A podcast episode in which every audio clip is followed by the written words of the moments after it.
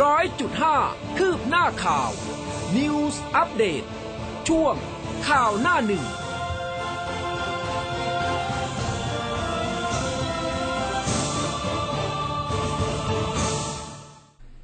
รุณสวัสดิ์เช้าวันอังคารค่ะ 5 ตุลาคม 2564 นะคะ กับคลื่นข่าว m c o t News FM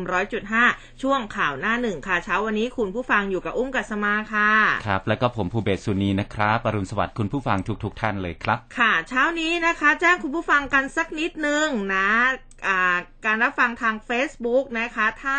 อ่าคุณผู้ฟังนะคะ ไม่สามารถที่จะอ่า ดูได้นะคะฟังได้นะคะก็เป็นเพราะว่าเมื่อคืนนะคะ Facebook Instagram WhatsApp พร้อมใจกันล่มทั่วโลกนะคะครับขณะที่ Facebook เองเขาก็ออกโรงแจงขออภัยในความไม่สะดวก เรียกได้ว่า Hashtag Face ล่ม IG ล่มนี่ทะยานพุ่งติดเทรนด์อันดับหนึ่งในทวิตเตอร์เลยนะ ตั้งแต่ช่วงสักประมาณ 5 ทุ่มกว่าๆ คือตอนนี้เนี่ยเฟซของอ่าคลื่นของ100.5ครับนะก็มีมีปัญหาไปด้วยเนี่ยนะคะ ก็ต้องขออภัยคุณผู้ฟังด้วยยังไงอ่า ฟังนะคะ แล้วฟังทางแอปพลิเคชัน เช็คเรียบร้อยแล้วคุณภูเบศครับบอกว่าฟังได้แอปพลิเคชันเรายังฟังได้นะครับ แล้วก็ค่ะทางเว็บไซต์นะครับอืม news 1 0 0 5 m c o t net นะคะ สามารถที่จะเข้าไปรับฟัง แล้วก็รับชมกันได้ส่วนอ่า Facebook เนี่ย Facebook อ่าเดี๋ยวเดี๋ยวรอรอระบบในเรื่องของระบบก่อนก็อัปเดตน่าจะนิดยังนึไม่งเต็มที่คืนะคะคือตอนเนี้ยเนี่ยทาง Twitter เขาก็บอกว่าบางคนเนี่ยก็เริ่มใช้ได้แล้วตอนตีอืมห้าสี่สิบแต่ว่าพอกลับมาใช้เนี่ยก็ยังไม่ปกติเหมือนกับยัง อ่องๆอยู่ ใช่นะคะ ก็เขาเรียกว่าอะไรอะ เหมือน คือกำลังฟื้นฟูตัวเองอ่ากำลังฟื้นเอฟูอตัวเองกำลังอยู่ฟื้นนะฟูครับตัวเอง หรือว่าคุณผู้ฟังดูได้หรือไม่ได้นะคะ บอกกล่าวผ่านทาง Line Official กันก็ได้นะคะครับบอกบอกมานะสำหรับวันนี้ก็คุยกันมาทาง Line Official เป็นหลักแล้วกันเนาะนะครัคะบแต่ว่าถ้าใครเข้าได้แล้วส่งข้อความมาบอกเราด้วยนะคะอืมก็ทาง Line Official เช่นกันนะ เพราะตอนนี้เนี่ยเราสองคนจัดรายการไปก็พยายามที่จะพยายามแก้ไปเออพยายามแก้ปัญหาอยู่นะคะ ก็อยากให้คุณผู้ฟังได้อ่ารับฟังนะคะ แล้วก็รับชมรายการกันอย่างทั่วถึงมาดูหน้าหนึ่งกันบ้างค่ะ คุณผู้ฟังคะหน้าหนึ่งไทยรัฐมีอะไรบ้างคะคุณภูเบศวันนี้ หน้าหนึ่งจากไทยรัฐนะครับบอกว่าเจ้าพระยาทันลักษ์อยุธยาพันนังแตกอ่างทองอ่วม ระดม big bag สกัดวุ่น แนะผันเข้าทุ่งแก้มลิง ยืนยันไม่กระทบกทม แม่น้ำชีเฝ้าระวังสูง 3 จังหวัดอีสานวิกฤตแล้ว แจ้งเตือนมวลน้ำชี ไหลเข้าท่วมพื้นที่ 3 จังหวัดขอนแก่นมหาสารคามและร้อยเอ็ดครับ ค่ะ จากแนวหน้ากันบ้างนะคะ ปอพค่ะ เตือนจังหวัดภาคอีสานน้ำชีล้นตลิ่ง ขอนแก่นร้อยเอ็ดยะโสธร กรมชนชี้อุทกภัย 20 จังหวัด สั่งจุดเสี่ยงพร้อมรับมือ 9อำเภออยุธยาจมบาดาล อ่างทองอ่วมพนังกั้นน้ำพังค่ะครับก็มีภาพนะครับ ยกขึ้นเมน ชาวบ้านช่วยกันยกโลงศพพ่อเท่าวัย 90 ปี ที่ตำบลบ้านใหม่อำเภอพระนครศรีอยุธยานะครับ ขึ้นเมนวัดโพเผือก เพื่อทำพิธีชาปนกิจ หลังจากเกิดน้ำท่วมสูง ญาติก็ไม่สามารถทำพิธีเวียนรอบเมนได้นะครับ ต้องใช้เรือบรรทุกโลงศพ เคลื่อนที่กันไปที่เมนอย่างทุลักทุเลครับ ค่ะอะมาดูโควิดกันบ้างนะคะ ประเดิมเมื่อวานวันแรกคือคักทั่วประเทศฉีดวัคซีนนักเรียน สร้างภูมิคุ้มกันรับเปิดเทอม นายกย้ำมีวัคซีนเพียงพอ ไทยฉีดไปแล้วกว่า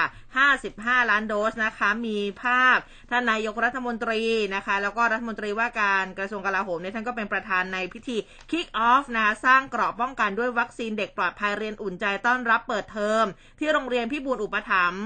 แถวแถวลาดพร้าวห้วยขวางนี่แหละแต่ว่าแว่วๆว่าเมื่อวานนี้มีดราม่าเบาครับผมค่ะก็ทางไทยรัฐนะครับ บอกว่าตูอ่าไม่เอาเรื่องของวัคซีนก่อนละกันนะครับค่ะฉีดไฟเซอร์นักเรียนฉลุย Kick Off ไร้อาการแทรก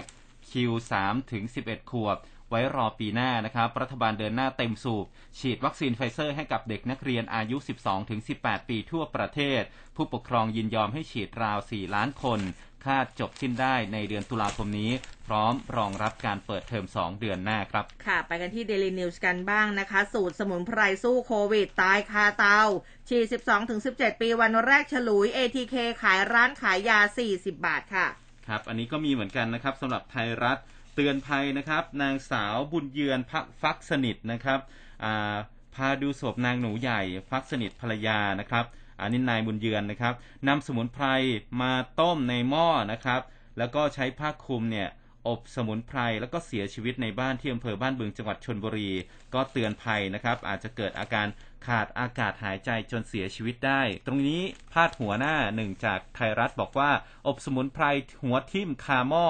ป้า 61 ถึงคาด หวังไล่โควิด ขาดอากาศ ป้าวัย 61 อบสมุนไพร ดับคาบ้าน หลังจุดไฟตั้งเตาถ่านต้มน้ำสมุนไพร ใช้ผ้านวมคลุม ทั้งตัวมิดชิดนะครับ หวังทำให้จมูกโล่งป้องกันโควิด -19 ครับ ค่ะ กลับมาที่ Daily News นะคะผวาประชาชนกระเป๋าฉีกตรึงพลังงานยกแผง รัดอุ้มน้ำมันดีเซล B7 ลดเงินเข้ากองทุน 1 บาท LPG ลากยาวถึงมกราคม65ป้องกันสินค้าขึ้นราคาค่ะ ตู่ไม่ปรับคอรมอสยบกระแสข่าวครับ ฝ่ายค้านโร่ยื่นหลักฐานปปชสอยประยุทธ์ ประยุทธ์ย้ำ หัวตะปูสยบแรง กระเพื่อมไม่ปรับคอรมอวอนหยุดกุกระแสเสียม ยันประยุทธ์นายกพปชรครับ ค่ะมาที่แนวหน้ากันบ้างบิ๊กตู่ย้ำอย่าเชื่อข่าวลือบิดเบือน ไม่มีปรับคอรมอให้ฟังช่องทางข่าวสารรัฐบาลเท่านั้นโฆษกรัฐบาลยันไม่ยุบไม่ปรับ เฉลิมชายแจงไม่มีใครก้าวก่ายยันคุมกระทรวงเกษตรร้อยเปอร์เซ็นต์ค่ะ 410 คันรถขโมยคดีผู้กำกับโจ้นะครับ จับกินสินบนมีตำรวจร่วมด้วย พลตำรวจเอกสุชาติธีรสวัสดิ์รองผบตรเรียกประชุมคณะทำงานสอบสวนคดี ค่ะกลางแผนรับมือพายุลูกใหม่ถล่มไทยนะคะ Daily News บอกค่ะ น้ำซัดทะเบียนเกลื่อน ขับเรือเร็วมีโทษหนักค่ะ ครับจับเล่นอ่าจับเล่นเซ็กใต้ต้นยางนาครับ หนุ่มสาวพิเรนถ่ายโชว์คลิปขาย ได้ตัวแล้วคู่หญิงชายยืนเล่นเซ็กใต้ต้นยางนาถนนประวัติศาสตร์เชียงใหม่ลำพูนว่อนโลกโซเชียลตำรวจภาค5บุกคุมตัวได้ครับ ค่ะจับอีกเจ็ดทะลุแก๊สนะคะ ซิ่งจักรยานป่วนเมืองติดกับตำรวจเริ่มแผ่วนับหัวเหลือ 30 คนค่ะครับไปดูกันที่อ่ารายละเอียดของข่าวนะครับ ขอไปเริ่มต้นที่สถานการณ์น้ำกันก่อนนะครับ ก็ไปที่อำเภอโนนไทย จังหวัดนครราชสีมาครับ สถานการณ์น้ำท่วม ในพื้นที่อ่างลำเชียงไกลนะครับอำเภอโนนไทย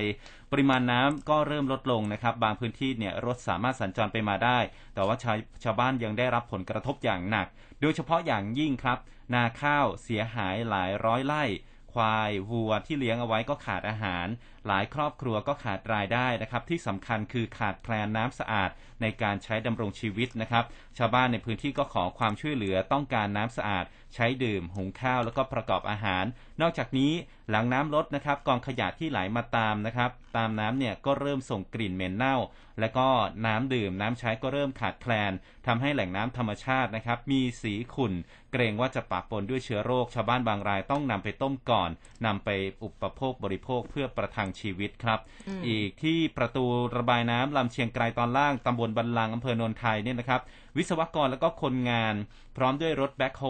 และเครื่องจักรขนาดใหญ่เร่งดำเนินการซ่อมแซมแก้ไขปรับปรุงพนังกั้นน้ำของอ่างเก็บน้ำลำเชียงไกรอ่าที่มีการเปิดทางระบายน้ำช่วงปริมาณน้ำในอ่างเกินความจุเนยนะครับ เจ้าหน้าที่ก็ทำการปิดช่องทางระบายน้ำแล้วนะครับ หลังจากสถานการณ์ในน้ำในอ่างเนี่ยกลับเข้าสู่ภาวะปกติ เหลือเพียงแค่นะฮะเหลือเพียงแค่การระบายน้ำที่ช่องทางประตูระบายน้ำหลักเท่านั้นครับ ค่ะอะทีนี้มาดูโอ้เมื่อวานนี้คือสถานการณ์น้ำท่วมเนี่ยมันทำให้หลายพื้นที่นะคะ ไม่มีน้ำสะอาดค่ะโรงพยาบาลนะคะ อันนี้ก็จำเป็นที่จะต้องใช้น้ำสะอาดเช่นกันนะเมื่อวานนี้ผู้อำนวยการสำนักงานชลประทานที่ 6 นายเกียรติศักดิ์หนูแก้วก็บอกว่า ตอนนี้หน่วยงานในสังกัดกรมชลประทานในพื้นที่ได้ระดมรถบรรทุกน้ำขนาด 6,000 ลิตร 2 คันนะคะ เร่งส่งน้ำประปาให้กับโรงพยาบาลบ้านไผ่แห่งที่ 1 แล้วก็แห่งที่ 2 ที่จังหวัดขอนแก่นค่ะเนื่องจากว่าน้ำในแม่น้ำชีนี้เขาบอกว่าโอ้โหล้นตลิ่งแล้วก็เอ่อเข้าท่วมอ่างเก็บน้ำแก่งละวาทำให้น้ำในอ่างสูงขึ้นนะคะ จนล้นเข้าท่วมบริเวณ โรงสูบน้ำดิบของการประปาส่วนภูมิภาคสาขาอำเภอบ้านไผ่ทำให้การประปาค่ะไม่สามารถผลิตน้ำประปา ส่งให้ประชาชนในเขตเทศบาลบ้านไผ่ได้ โดยสำนักงานชลประทานที่ 6 ก็จะเร่งจัดส่งน้ำประปาให้กับโรงพยาบาลทั้ง 2 แห่ง ไปจนกว่าจะซ่อมแซมโรงสูบน้ำดิบของการประปาบ้านไผ่แล้วเสร็จนะคะ ทีนี้ไปดูที่อยุธยาคุณผู้ฟัง สถานการณ์น้ำที่พระนครศรีอยุธยาค่ะ ระดับน้ำเจ้าพระยาสูงขึ้น 20-30 เซนนะคะเขื่อนเจ้าพระยาตอนนี้ระบายน้ำอยู่ที่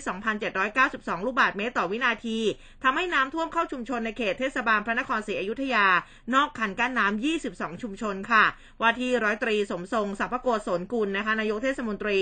นครพระนครศรีอยุธยาเนี่ยจัดเตรียมเรือแล้วก็ถุงยางชีพแจกจ่ายให้กับผู้ประสบภัย แล้วก็จัดเตรียมโรงเรียน 8 แห่งเป็นศูนย์พักพิงนะคะยังไงใครที่ต้องการความช่วยเหลือเนี่ยสามารถประสานไปได้ที่เบอร์โทรศัพท์ 03525111นะ หรือว่า 0899002909 เดี๋ยวอุ้มลงเบอร์ไว้ให้ อันไหนๆล่ะ ไม่ได้สิลืมไปว่า Facebook มันล่มจดแล้วกันนะครับจดแล้วกันเอาเอาใหม่ 089 9002909 นะคะ ถ้าใครจดไม่ทันเดี๋ยวถามมาทางไลน์เดี๋ยวอุ้มบอกให้ ส่วนทางนายกริเทียน มิตรภาพ รองนายกเทศมนตรีพระนครนครศรีอยุธยาค่ะนำเจ้าหน้าที่นะคะเข้าไปช่วยเหลือผู้ป่วยติดเตียงที่ชุมชนวังแก้วนำออกส่งโรงพยาบาลรวมทั้งมีการเร่งสร้างแนวป้องกันริมถนนอู่ทองแล้ว ขณะที่ระดับน้ำในแม่น้ำป่าสักค่ะสูงขึ้น 50เซนติเมตรถึง 1 เมตรนะคะ เขื่อนพระราม 6 มีการระบายน้ำอยู่ที่930 ลูกบาศก์เมตรต่อวินาทีทำให้ระดับน้ำเข้าท่วมวัดสะเตืออำเภอท่าเรือ ที่มีพระนอนองค์ใหญ่ที่สุดนะเมื่อวานนี้น่าจะได้เห็นกันนะคะ บริเวณวัดเนี่ยเขาบอกว่าน้ำท่วมสูงกว่า 80 เซนติเมตร แล้วก็นอกจากนี้ยังมีบ้านเรือนประชาชนริมแม่น้ำป่าสักเขตอำเภอนครหลวงพระนครศรีอยุธยาอันนี้ ก็ถูกน้ำท่วมในหลายตำบลด้วย ซึ่งทางผู้ว่าราชการจังหวัดพระนครศรีอยุธยา นายพานุย้มศรีก็บอกว่าสถานการณ์น้ำท่วมในพื้นที่เนี่ย ตอนนี้เริ่มทรงตัวแต่ว่าก็ยังคงต้องแจ้งประชาชนในพื้นที่น้ำท่วมซ้ำซากอย่างอำเภอเสนา บางบาน ผักไห่เฝ้าระวังสถานการณ์น้ำอย่างเคร่งครัดนะคะ แล้วก็ติดตามการปล่อยน้ำเขื่อนเจ้าพระยาอย่างใกล้ชิด หากมีการปล่อยน้ำเพิ่มขึ้น เขาบอกว่าคาดว่าสักสองสามวันน้ำเนี่ยน่าจะมาถึงพระนครศรีอยุธยา ซึ่งทางจังหวัดก็เตรียมความพร้อมด้านต่างๆ ไว้เรียบร้อยแล้วอย่างเรือท้องแบนแล้วก็เรื่องของการอบพยพคนค่ะ ครับผมน้ำก็ทะลักเข้าท่วมโบราณสถานหลายแห่งเลยนะครับ ระดับน้ำในแม่น้ำสแกกรังก็เริ่มวิกฤตอย่างหนักครับ หลังจากมวลน้ำในแม่น้ำเจ้าพระยาที่วัดอัตราผ่านที่สถานีวัดน้ำสถานี 42 เจ้าพระยาเนี่ยนะครับ จังหวัดนครสวรรค์ยังเกินกว่า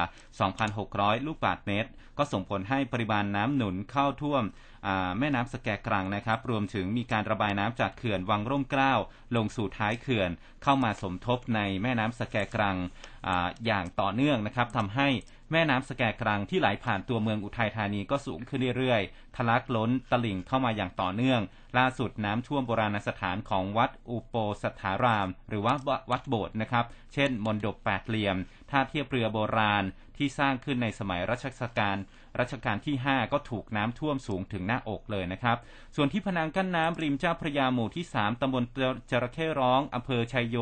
จังหวัดอ่างทอง ตรงนี้เกิดน้ำ กระแสน้ำจากเจ้าพระยานะครับไหลมุดพนังกั้นน้ำเข้าท่วมบ้านเรือนประชาชน ในพื้นที่หมู่ที่ 3 เจ้าหน้าที่เทศบาลก็นำรถแบ็คโฮพร้อมด้วยกระสอบทราย Big Bag เนี่ยนะครับอุดรอยรั่วพนังกั้นน้ำเจ้าพระยาอย่างเร่งด่วนนะครับเพื่อป้องกันไม่ให้น้ำไหลทะลักเข้าเป็นวงกว้าง ส่วนสถานการณ์ระดับน้ำเจ้าพระยาที่ไหลผ่านจังหวัดอ่างทองก็ยังพบว่ามีปริมาณเพิ่มขึ้นอย่างต่อเนื่องนะครับ ส่วนที่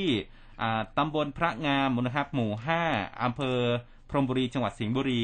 น้ำในแม่น้ำเจ้าพระยาเนี่ยเอ่อล้นเข้าท่วมบ้านเรือนประชาชนร้อยห้าสิบครัวเรือน ประชาชนขนย้ายสิ่งของไปอาศัยอยู่ที่ริมถนนสายสิงห์อ่างทองสายเก่า ที่ยังมีน้ำไหลเข้าถนนนะครับ ตั้งแต่บริเวณหน้าบริษัทบุญรอดเอเชียเบเวอร์เรจจำกัดนะครับถึงวัดปราสาทเป็นช่วงๆ ระยะทางก็ 500 เมตรนะครับ ชาวบ้านก็ต้องอยู่อาศัยกันอย่างลำบากนะครับนะคะอะ คุณผู้ฟังบอกว่าเพจเริ่มใช้ได้แต่ว่าอ่านน่าจะเป็นเพจรวมทางของร้อยจุดห้านะคะ ใครที่ดูทาง Facebook ได้นะคะ ก็ยังไงก็ฝากแจ้งฝากบอกกันมาด้วยละกันนะ คุณหนานบูลกับคุณเบิร์ตประสานโคสาก็แจ้งกันเข้ามานะคะ ก็อาจจะยังไม่ได้เต็มร้อยนะ อาจจะได้นิดหน่อยนะคะ ก็ขอบพระคุณมากๆที่ช่วยกันแจ้งเข้ามา มาฟังข่าวกันต่อค่ะที่อ่างทอง น้ำก็ยังคงวิกฤตนะหลังเขื่อนเจ้าพระยาระบายน้ำลงสู่ท้ายเขื่อนอย่างต่อเนื่อง ระดับน้ำเจ้าพระยายังคงเพิ่มสูงขึ้นค่ะ ส่งผลให้ผนังคอนกรีต ริมแม่น้ำเจ้าพระยาในชุมชน บ้านวังน้ำบ้านบางน้ำวนนะคะ หมู่ที่ 3ตำบลจระเข้ร้องอำเภอชัยโยซุดตัวลงกว่า 20 เมตรนะน้ำจากแม่น้ำเจ้าพระยานี่ก็เอ่อท่วมเข้าบ้านเรือนกว่า 200 หลังคาเรือนค่ะ บางจุด น้ำท่วมสูงกว่า 1.5 เมตร ซึ่งทางเทศบาลตำบลชัยโยก็นำรถแบ็คโฮลูกรังแท่งปูนขนาดใหญ่ เข้าไปวางชะลอน้ำแต่ว่าการทำงานนี่เป็นไปอย่างยากลำบากนะเขาบอกว่ากระแสน้ำไหลค่อนข้างแรงค่ะ โดยทางรองผู้ว่าราชการจังหวัดอ่างทองนี่ก็เดินทางมาตรวจสอบเองเลยนะคะ ทีนี้ทางปทุมธานีกันบ้างที่สามโคกวัดไก่เตี้ย ตำบลกระแซงน้ำจากแม่น้ำเจ้าพระยาเอ่อล้นตลิ่งเข้าท่วมภายในบริเวณวัดสูงกว่า 30 เซน รวมถึงบ้านเรือนประชาชนที่อยู่บริเวณโดยรอบวัดนะคะ ซึ่งบางจุดเนี่ยเขาบอกว่าระดับน้ำท่วมสูง 1 เมตรนานกว่าสัปดาห์แล้ว โดยทางวัดแล้วก็ชาวบ้านนี่ร่วมกันทำนั่งร้านสร้างเป็นสะพาน จากภายในวัดเนี่ยออกมาถึงถนน เพื่อให้พระสงฆ์แล้วก็ประชาชน ใช้เดินทางเข้าออกภายในวัดด้วยนะคะ ก็โอ้ลำบากกันไปหมดเลยนะตอนนี้ครับใกล้ๆกรุงเทพเนี่ยนะครับนนทบุรี เจ้าหน้าที่เทศบาลนครปากเกร็ดนะครับ ก็นำกระสอบทรายมาวางเสริมแนวริมน้ำเจ้าพระยา หน้าวัดกลางเกร็ดนะครับ ถนนภูมิเวศตำบลบางตลาด เพิ่มจากแนวเดิมที่ป้องกันน้ำเอ่อล้นเข้าท่วมพื้นที่ด้านในของวัดนะครับ หลังจากเมื่อวันที่ 3 ตุลาคมที่ผ่านมา ระดับน้ำในแม่น้ำเจ้าพระยาเพิ่มสูงขึ้นกว่า 2 เมตร ต่อเนื่องเป็นวันที่ 3 นะครับ ก็ทำให้น้ำเอ่อล้นเข้าท่วมบริเวณลานวัด ส่วนที่วัดสลักเหนือตำบลอถนนติวานนท์ตำบลบ้านใหม่นะครับ น้ำนี่ก็เอ่อล้นคันกั้นน้ำของวัดเข้าท่วมโรงเรียน นักเรียนนายสิบนะครับจัดกำลังสิบนายมาช่วยกันก่อผนังปูน เพื่อไม่ให้น้ำเข้าอาคารเรียน แล้วก็ป้องกันไม่ให้น้ำไหลท่วมอาคารเรียนชั้นล่าง พร้อมกับสร้างสะพานไม้ทางเดิน เพื่อให้คุณครูเนี่ยสามารถเดินทางไปทำงานได้ ล่าสุดระดับน้ำในแม่น้ำเจ้าพระยาพื้นที่อำเภอปากเกร็ดนะครับ วัดได้ 2 เมตร 22 เซนติเมตรอืมส่วนที่ถนนเรียบคลองโพ หมู่ที่ 4ตำบลละหารอำเภอบางบัวทองจังหวัดนนทบุรี ชาวบ้านที่อยู่ริมคลองโพลำโพเนี่ยนะครับ ต่างช่วยกันตักทรายบรรจุลงกระสอบ เพื่อใช้เป็นทางเดินเข้าหมู่บ้านนะครับ หลังจากอ่า น้ำในคลองลำโพเริ่มสูงขึ้นอย่างต่อเนื่องท่วมชั้นล่างนะครับไก่เนี่ยจมน้ำตายร่วมสุดร้อยตัวครับ ค่ะ น่าสงสารครับเออทีนี้มากันที่ป่าศักดิ์ชลสิทธิ์กันบ้างนะคะ นายประพิจจันมาท่านอธิบดีกรมชลประทานนี่ก็บอกว่าปัจจุบันปริมาณฝนที่ตกลงมาเนี่ยสูงกว่าค่าเฉลี่ยมากถึง 9%นะ โดยเฉพาะภาคเหนือภาคกลาง ขณะที่อีสานสูงกว่าค่าเฉลี่ย 1%นะคะ โดยเฉพาะพื้นที่ลุ่มต่ำเจ้าพระยาค่ะ ซึ่งส่วนใหญ่ก็จะตกบริเวณด้านท้ายเขื่อนภูมิพล เขื่อนสิริกิตนะ ก็ส่งผลให้ปริมาณน้ำใน 4 เขื่อนหลัก ลุ่มเจ้าพระยานะคะ ก็คือเขื่อนภูมิพล เขื่อนสิริกิตเขื่อนแควน้อยบำรุงแดนแล้วก็เขื่อนป่าศักดิ์ชลสิทธิ์มีปริมาณน้ำในอ่างรวมกันเพียงแค่ 12,832 ล้านลูกบาทเมตร หรือเท่ากับว่ามีน้ำใช้การเนี่ยแค่ 6,136 ล้านลูกบาทเมตร จึงยังสามารถรับน้ำได้รวมกันอีกกว่า 12,000 ล้านลูกบาทเมตรนะคะ ทางท่านอธิบดีกรมชลประทานก็บอกว่าสำหรับสถานการณ์น้ำในแม่น้ำป่าสักที่เพิ่มสูงขึ้นเนี่ยทำให้ต้องระบายน้ำเพื่อลดปริมาณน้ำที่เกินระดับเก็บกักของเขื่อนป่าสักชลสิทธิ์ปัจจุบันมีการระบายลงสู่ด้านท้ายเขื่อนเนี่ยในอัตรา 1,133 ลูกบาศก์เมตรต่อวินาที ซึ่งมีแนวโน้มลดลงนะกรมชลอ่ากรมชลประทานเนี่ยเขาก็เลยต้องบริหารจัดการน้ำในแม่น้ำป่าสักอย่างรอบคอบนะคะ โดยการผ่านน้ำบางส่วนออกทางคลองระพีพัฒน์ผ่านประตูระบายน้ำพระนารายลงสู่คลองรังสิตประยุรศักดิ์คลองบางขนากแล้วก็คลองพระองค์ชัยยานุชิต เพื่อสูบออกทางแม่น้ำบางปะกงแล้วก็อ่าวไทยตามลำดับ ซึ่งก็จะเป็นการช่วยลดปริมาณน้ำที่จะไหลผ่านเขื่อนพระรามหกแล้วก็ลดผลกระทบบริเวณอำเภอท่าเรืออำเภอนครหลวง แล้วก็อำเภอพระนครศรีอยุธยาค่ะ รวมทั้งลดปริมาณน้ำที่จะไหลผ่านอำเภอบางไทรจังหวัดพระนครศรีอยุธยาด้วยนะคะ ครับผมมาที่ท่านนายกรัฐมนตรีนะครับ เมื่อวานนี้ไปพูดที่โรงเรียนพิบูลอุปถัมภ์กรุงเทพมหานครนะครับอืมพลเอกประยุทธ์จันทร์โอชานายกรัฐมนตรี และรัฐมนตรีว่าการกระทรวงกลาโหม ให้สัมภาษณ์ถึงการเตรียมความพร้อมรับมือพายุในวันที่8ถึง9ตุลาคมนี้นะครับบอกว่าต้องเตรียมการรับมือ เราคงจะไปเลื่อนฝนอะไรไม่ได้อยู่แล้วอืมสถานการณ์วันนี้ก็คือเตรียมการรับมือเอาไว้ได้มากพอสมควร แต่อย่างไรก็ตามถ้าปริมาณน้ำมากกว่าปกติ ปริมาณไม่ใช่สถานการณ์ปกติจะรับมือได้ระดับหนึ่ง ต้องมีความเสียหาย แต่จะทำอย่างไรให้เสียหายน้อยที่สุด แล้วก็ใช้เวลาท่วมน้อยที่สุด และเร่งดูแลเยียวยา คิดว่าประชาชนส่วนใหญ่จะเข้าใจนะครับ ส่วนทางด้านของพลเอกประวิตยวงสุวรรณรองนายกรัฐมนตรี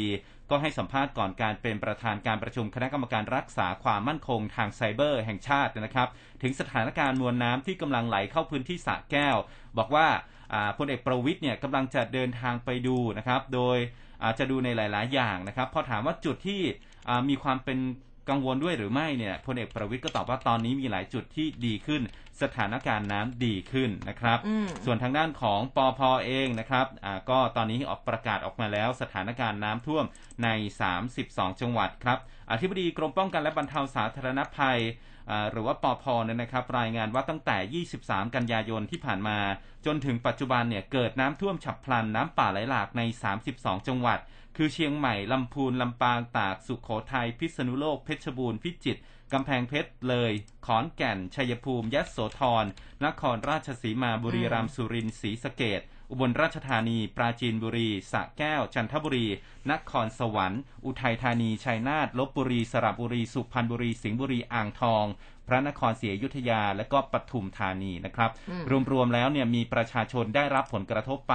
เกือบ 3 0 0แสนครัวเรือนนะครับ แต่ว่าตอนนี้สถานการณ์ก็คลี่คลายแล้ว 14 จังหวัด และยังมีสถานการณ์น้ำท่วมอยู่นะฮะ ก็มีที่ 18 จังหวัด คือสุขโขทัย พิษณุโลก พิจิตรอ่า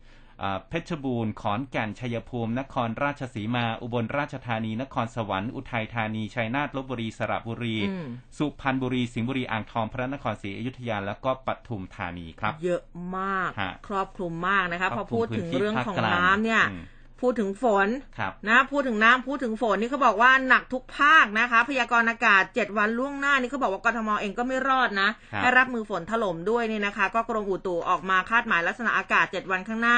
4-10ตุลาคมนะคะ ก็บอกว่าช่วง5-7อะวันนี้จนถึงวันที่7เนี่ยร่องมรสุมจะพาดผ่านภาคกลางตอนล่างภาคตะวันออกภาคใต้ตอนบน ขณะที่หย่อมความกดอากาศต่ำกำลังแรงบริเวณทะเลจีนใต้ก็มีแนวโน้มจะทวีกำลังแรงขึ้น จะเคลื่อนตัวเข้าใกล้เกาะไหหลำนะคะทำให้มีฝนตกหนักบางแห่งในภาคเหนือตอนล่างภาคอีสานภาคกลาง รวมทั้งกรุงเทพมหานครแล้วก็ปริมณฑลด้วยภาคตะวันออกรวมถึงภาคใต้ ประกอบกับ7ถึง10อะ7ถึง10นะคะประมาณพฤหัสศุกร์เสาร์อาทิตย์เนี่ยนะมรสุมตะวันตกเฉียงใต้ที่พัดปกคลุมทะเลอันดามันประเทศไทยอ่าวไทยกำลังแรงขึ้นทำให้คลื่นลมบริเวณทะเลอันดามันอ่าวไทยตอนบนเนี่ยกำลังแรง โดยมีคลื่นสูง 2-3 เมตรนะคะอ่าวไทยนี่เขาบอกว่า ก็คลื่นสูงเช่นกัน แล้วก็ฝนฟ้าขนองก็จะทำให้คลื่นสูงหนัก คือเอาเอามากสุดเลยก็คือประมาณ 3 เมตร แล้วพูดถึงฝนตกนี่เมื่อวานนี้มันมีคลิปอยู่ ขนาดเขาเรียกว่าในกรุงเทพไม่ค่อยได้เห็นเท่าไหร่พายุหมุนอืหมุนอยู่หน้าบ้านเลยครับเป็นเราเราก็ลุ้นนะนะคะ แต่ว่าก็แบบว่าคือในคลิปก็แบบว่าคือขอให้สิ่งศักดิ์สิทธิ์ช่วยแบบว่าอย่าให้เข้าอ่าฮะบ้านครับแล้วคือให้แบบให้สลายไปเร็วๆเหมือนกัน คือเออถ้าเป็นเราเราก็แบบ ใจเสียแต่ว่าหลังคาก็ปลิวไปเยอะอยู่นะ เป็นหมู่บ้านแบบราคาค่อนข้างที่จะแพงด้วยเนี่ยนะคะ ครับ อะก็ระมัดระวังกันด้วยนะคะสำหรับในช่วงนี้ค่ะครับ อะมาที่สถานการณ์ของโควิด -19 กันบ้างนะเอครับอน้ำท่วมก็ต้องดูโควิดก็ต้องตามนะคะครับเมื่อวานนี้ก็มีการคิกออฟนะครับฉีดวัคซีนโควิด -19 ให้กับเด็กๆ นักเรียนนะใช่ครับแล้วตั้งแต่8โมงครึ่งเลยเมื่อวานนี้ที่โรงเรียนพิบูลอุปถัมภ์เขตห้วยขวางกรุงเทพนะครับพลเอกประยุทธ์จันทร์โอชานายกรัฐมนตรี และรัฐมนตรีว่าการกระทรวงกลาโหม เป็นประธานในพิธี Kick Off สร้างเกราะป้องกันวัคซีนนะครับด้วยเด็กปลอดภัยเรียนอุ่นใจต้อนรับเปิดเทอม ซึ่งก็เป็นวันแรกของการฉีดวัคซีนไฟเซอร์ ให้กับเด็กนักเรียน อายุระหว่าง 12 ถึง 18 ปี เพื่อสร้างภูมิคุ้มกัน และก็รองรับการเปิดภาคเรียน เป็นการฉีดวัคซีนให้กับเด็กนักเรียนเข็มแรกพร้อมกัน 15 จังหวัด ใน 13 เขตสุขภาพนะครับ ก็มีนางสาวตรีนุชเทียนทอง รัฐมนตรีว่าการกระทรวงศึกษาธิการ คุณหญิงกัลยาโสพลพนิษฐ์รัฐมนตรีช่วยว่าการกระทรวงศึกษาธิการนะครับ ร่วมพิธีด้วยนะครับ รวมไปถึงนายสาธิตปิตุเตชะ จากนั้นพลเอกประยุทธ์เนี่ยก็บอกว่า วันนี้มั่นใจการบริหารจัดการการศึกษา แล้วก็ส่งเสริมการจัดการเรียนการสอนในช่วงโควิด -19 เป็นไปอย่างต่อเนื่อง ตัวเองก็เห็นภาพผู้ปกครองนักเรียนนั่งอยู่กับลูกที่บ้านเชื่อว่า ไม่ใช่ภาระนะครับถ้ามีเวลาก็ถือว่าเป็นช่วงเวลาที่ได้อยู่กับครอบครัว แต่ก็ต้องขอโทษถ้ามีหลายคนรู้สึกเป็นภาระนะครับ วัคซีนไฟเซอร์เนี่ยมีประสิทธิภาพแล้วก็ได้รับการรับรองจากองค์การอนามัยโลก ถ้าเราฉีดให้ครอบคลุมเด็กนักเรียนครู และก็บุคลากรเนี่ยจะทำให้การเปิดภาคเรียนที่ 2 ปี 64 เป็นไปได้ ทั้งนี้การจัดหาวัคซีนมี 2 ประเภทนะครับ ก็คือวัคซีนที่ รัฐบาลจัดหาให้และก็วัคซีนทางเลือก เป็นการเจรจาระหว่างผู้จำหน่ายวัคซีนให้กับคนทั่วไป ก็นายกยืนยันนะครับว่าปีนี้มีวัคซีนเพียงพอไปจนถึงปีหน้า และก็คาดว่าได้ครบตามเป้าและนายกก็ให้สัมภาษณ์อีกนะครับ เพิ่มเติม บอกว่าเท่าที่ติดตามเด็กทุกคนหลังจากรับวัคซีนไปเนี่ยก็ปลอดภัยดีอยู่นะครับอืมอาจไม่มีอาการอะไรที่ผิดปกติ หลังจากฉีดวัคซีนวันนี้ก็จะทำให้สถานการณ์อาจจะอ่า ที่อาจจะเกิดขึ้นในอนาคตเนี่ยมันลดลง หรือไม่เกิดขึ้นเลย วันนี้มีวัคซีนยี่ห้อเดียวที่รัฐบาลนำเข้ามาเพื่อฉีดให้กับกลุ่มเด็กเยาวชน ที่ผ่านการรับรองจากองค์การอนามัยโลก อาจจะมีความเสี่ยงบ้าง แต่ว่ารัฐบาลแล้วก็นายกเนี่ยไม่อยากจะให้ใครเป็นอะไรทั้งนั้นครับ อืมนะทีนี้เนี่ยพอฉีดเด็ก ๆ ใช่ไหมคะ มาฟังผู้ปกครองกันบ้างฮะอะผู้ผู้ปกครองเนี่ยเมื่อวานนี้ผู้สื่อข่าวเขามีไปพูดคุยกันนะคะ อย่างผู้ปกครองนักเรียนระดับประกาศนียบัตรวิชาชีพ อ่าอายุ 18 ปี อันนี้คือเป็นผู้ปกครองของเด็กอายุ 18 ปี ก็คือขั้นสุดของที่เขาจะต้องฉีดยาแล้วใช่ไหมอ่าก็บอกว่าส่วนตัวเนี่ยยินยอมให้ลูกฉีดวัคซีนนะ เพราะว่าตอนนี้ยังไม่มีมาตรการป้องกันเชื้อโควิด -19 ที่ดีกว่าการฉีดวัคซีน แล้วก็ไฟเซอร์เนี่ยเป็นวัคซีนที่ได้รับการยอมรับในหลายประเทศทั่วโลกนะคะ ก็คิดว่าผลกระทบที่เกิดขึ้นน่าจะไปในทางบวก มากกว่าทางลบแน่นอนนะคะ ก็บอกว่าทั้งนี้เนี่ยทางกระทรวงศึกษาธิการแล้วก็รัฐบาล ต้องมีความชัดเจนนะ กรณีที่เด็ก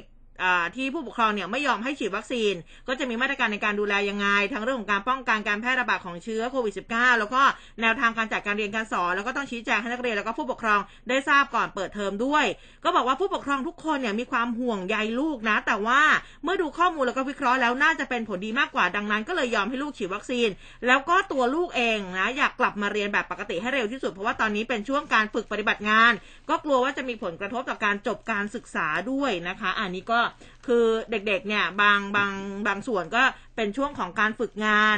เมื่อวานนี้เท่าที่ดูคลิปเด็กๆก็ดูตื่นเต้นนะบอกว่าเตรียมพร้อมครับ ผู้ปกครองให้เตรียมพร้อมกินน้ำกินข้าวกันมาเรียบร้อยแล้ว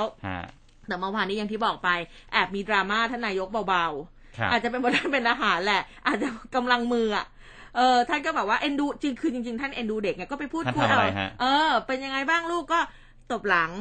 อ่าปกติก็คือเอ็นดูกันตบหลังเบาๆ แต่ว่าแบบคือด้วยน้ำหนักมือเนี่ย คือภาพที่ออกมามันจะแบบว่าโอ้ท่านท่านหนักไปหรือเปล่า คือน้องก็แบบ เออกระเด็นไปนิดนึงไม่คือจะใช้คำว่ากระเด็นมันก็ไม่ใช่คือก็แบบไปตามแรงมือ แต่เออนั่นแหละเขาก็มีแบบว่าชาวเน็ตก็บอกว่าหนักไปหรือเปล่าคะท่านคือน้องยังตัวเล็กอยู่เลยเออก็มีดราม่าเบาๆแต่ก็ไม่มีอะไรแล้วก็ส่วนใหญ่ผู้ปกครองก็ happy เด็กๆก็ happy แต่ว่าตอนนี้เนี่ยก็ต้องดูในเรื่องของอาการข้างเคียงเออนะคะ ก็หวังว่าจะไม่มีนะครับนะคะ มาดูที่เรื่องของการกระจายวัคซีนไฟเซอร์ให้กับนักเรียน 4 ล้านคนนะครับ นายแพทย์โอภาสการย์กวินพงศ์อธิบดีกรมควบคุมโรคก็ให้สัมภาษณ์ว่า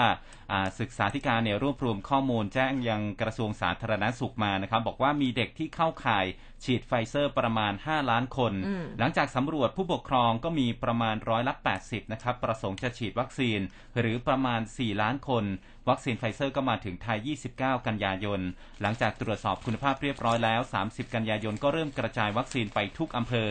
วัคซีนล็อตแรกเนี่ยนะครับ ส่งไป 2 ล้านโดสถึงโรงเรียนแล้ว แต่ว่ายังไม่ครบทุกแห่ง วันพุธที่ 6 ตุลาคมนี้จะเข้ามาอีก 1.5 ล้านโดส และก็สัปดาห์ถัดไปจะเข้ามาอีก 1.5 ล้านโดส เพราะฉะนั้นอีก 2 อาทิตย์นะครับ ก็จะสามารถกระจายวัคซีนออกไปได้ ครบตามจำนวนนักเรียนที่จะฉีด จากนั้นก็จะมีการติดตามแล้วก็สังเกตอาการผลข้างเคียงนะครับนายแพทย์โอภาสบอกด้วยนะครับว่าวัคซีน mRNA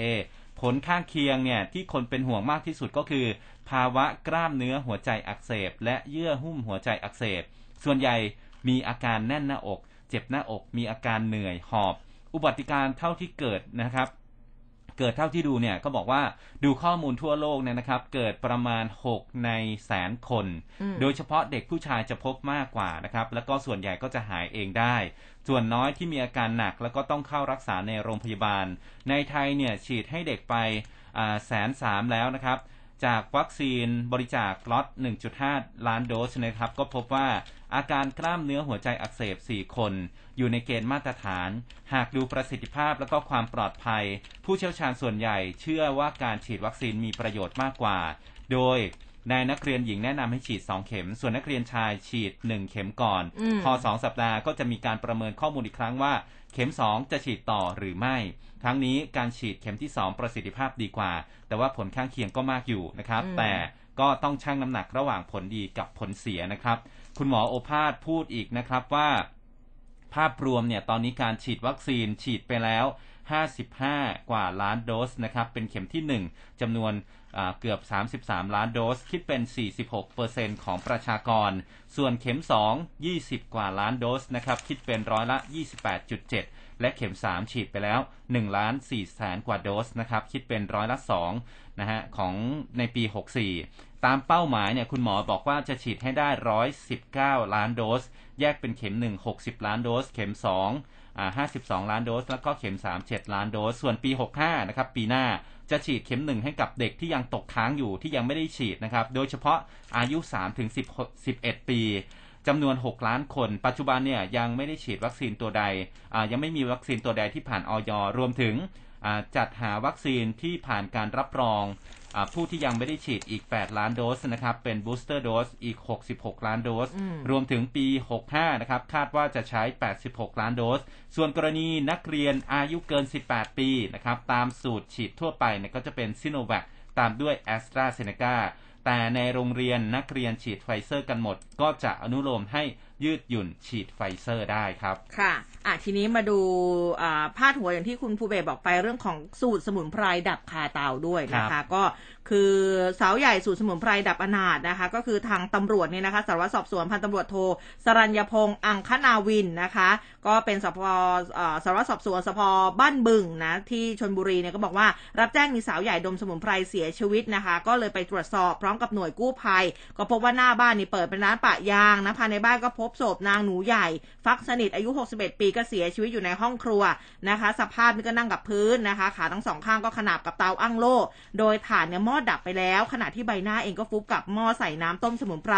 บริเวณหน้าอกนี่ยังติดอยู่กับเตาถ่านอยู่เลยนะคะ ก็เลยนำร่างนอนลงกับพื้น จากการตรวจสอบพบมีรอยไหม้ที่ผิวหนังบริเวณเหนืออกแล้วก็หัวไหล่ทั้งสองข้าง ผิวหนังใบหน้านั้นมีรอยผุพองนะคะ จากการสอบถามนะของตำรวจนี่ก็ทราบว่าทางสามีผู้ตายเนี่ยให้การนะบอกว่าตอนเช้าภรรยานี่นำเตาถ่านนะเตาอั้งโล่เนี่ยมาจุดไฟต้มสมุนไพรค่ะ โดยเป็นการทดลองครั้งแรกเพื่อป้องกันโควิดนะ ก็เอาผ้าห่มเนี่ยมาคลุมทับศีรษะเหมือนอบสมุนไพรนี่แหละสามีก็เตือนอยู่บอกว่า เอ้ยอากาศมันจะไม่ถ่ายเทหรือเปล่า แต่ว่าเจ้าตัวก็ไม่เชื่อฟังนะคะ จากนั้นเนี่ยสามีก็ปล่อยให้ภรรยาสูดดมต่อไปนะคะ แล้วก็ออกไปทำธุระข้างนอก จนกระทั่งตอนเที่ยงนี่กลับมาถึงบ้าน ระหว่างนั้นลูกสะพ้ายเดินมาบอกว่า พ่อไปเรียกแม่หน่อยนะเพราะว่าเรียกแล้วเนี่ยแม่ไม่คุยไม่ตอบด้วยเลย ก็เลยเดินเข้าไปดูแล้วก็พยายามเรียกแต่ก็ไม่มีเสียงตอบรับนะคะ ก็ก็เลยก็ยังไม่ได้สนใจนะ ก็เลยไปทานข้าว ทานข้าวเสร็จกลับมาดูอีกครั้งหนึ่ง เอ๊ะทำไมยังนิ่งเฉยผิดปกติ ก็เลยเปิดผ้าห่มออกตกใจเพราะว่าภรรยาเสียชีวิตแล้ว โดยใบหน้านี่ทิ่มอยู่ในหม้อต้มสมุนไพรนะคะ ทางสามีบอกว่าไม่คิดว่าจะเป็นเรื่องที่รู้เท่าไม่ถึงการ อันนี้ฝากมาเป็นเตือนอการเตือนเป็นอุทาหรณ์เนื่องจากว่าจริง ๆ แล้วผู้ตายเนี่ยมีร่างกายแข็งแรงมาก เมื่อวันที่หนึ่งตุลาสามีนี่ถูกรางวัลที่สี่สองใบได้แปดหมื่นนะกำลังจะเอาเงินไปเข้าบัญชีให้กับภรรยานี่แหละ แต่ยังไม่ทันจะได้เข้าบัญชีก็ต้องนำเงินมาจัดงานศพก็ถือว่าเรื่องนี้เป็นทุกขลาบนะคะยังไงก็ฝากเตือนคุณผู้ฟังกันด้วยเรื่องของการออบสมุนไพรดมสมุนไพรอะจริง ๆ เนี่ย ก็ก็ก็มีทำกันอยู่เรื่อยๆ นะ แต่ว่าอืมอาจจะต้องเขาเรียกว่ามันต้องมีเป็นเวลาบ้างนะคะ คือครับต้องแบบหายใจบ้างคือไม่ใช่คลุมไปทั้งหมดเลยต้องแล้วคืทำถูกวิธีใช่นะคะ เพราะว่าเตาอังโล่นี่คือก็แบบมีทั้งควันถ่านด้วยอะไรด้วยก็คือแบบร้อนอะ มีแต่คาร์บอนไดออกไซด์อะนะอืมก็จะทำให้หายใจไม่ออกอันนี้ฝากไว้ด้วยจริง ๆนะคะ ก็กลัวว่าจะเกิดเหตุการณ์แบบนี้ซ้ำอีกนะครับเขาเรียกว่าเป็นการสุ่มยาไหม อ๋อประมาณอย่างนั้นแหละนะคะ ดิฉันก็ศัพท์ทางดิฉันก็ทำนะการแพทย์แผนไทยเออแต่ดิฉันไปไปไปอังตัวเองอยู่ตรงเตาแก๊สอะแต่ว่าสักเออแป๊บเดียวก็ต้องออกมาเออพอแล้ว น่าจะมืดนะคะ เออ รับสมุนไพรเข้าไปบางทีเนี่ยคาร์บอนไดออกไซด์ไงใช่จากการเผาไหม้นะครับ เห็นว่าค่ะใช้เตาถ่านระมัดระวังกันด้วยนะ คุณผู้ฟังอันนี้เป็นห่วงนะคะ แต่ว่าครับก็แบบก็เข้าใจนะว่าแบบฮะแม้สมุนพงสมุนไพรอะแล้วก็อยากสูดดมให้เต็มที่นะคะอืมอันนี้ก็แสดงความเสียใจกับครอบครัวด้วยค่ะนะครับอ่ากลับมาที่เรื่องของอา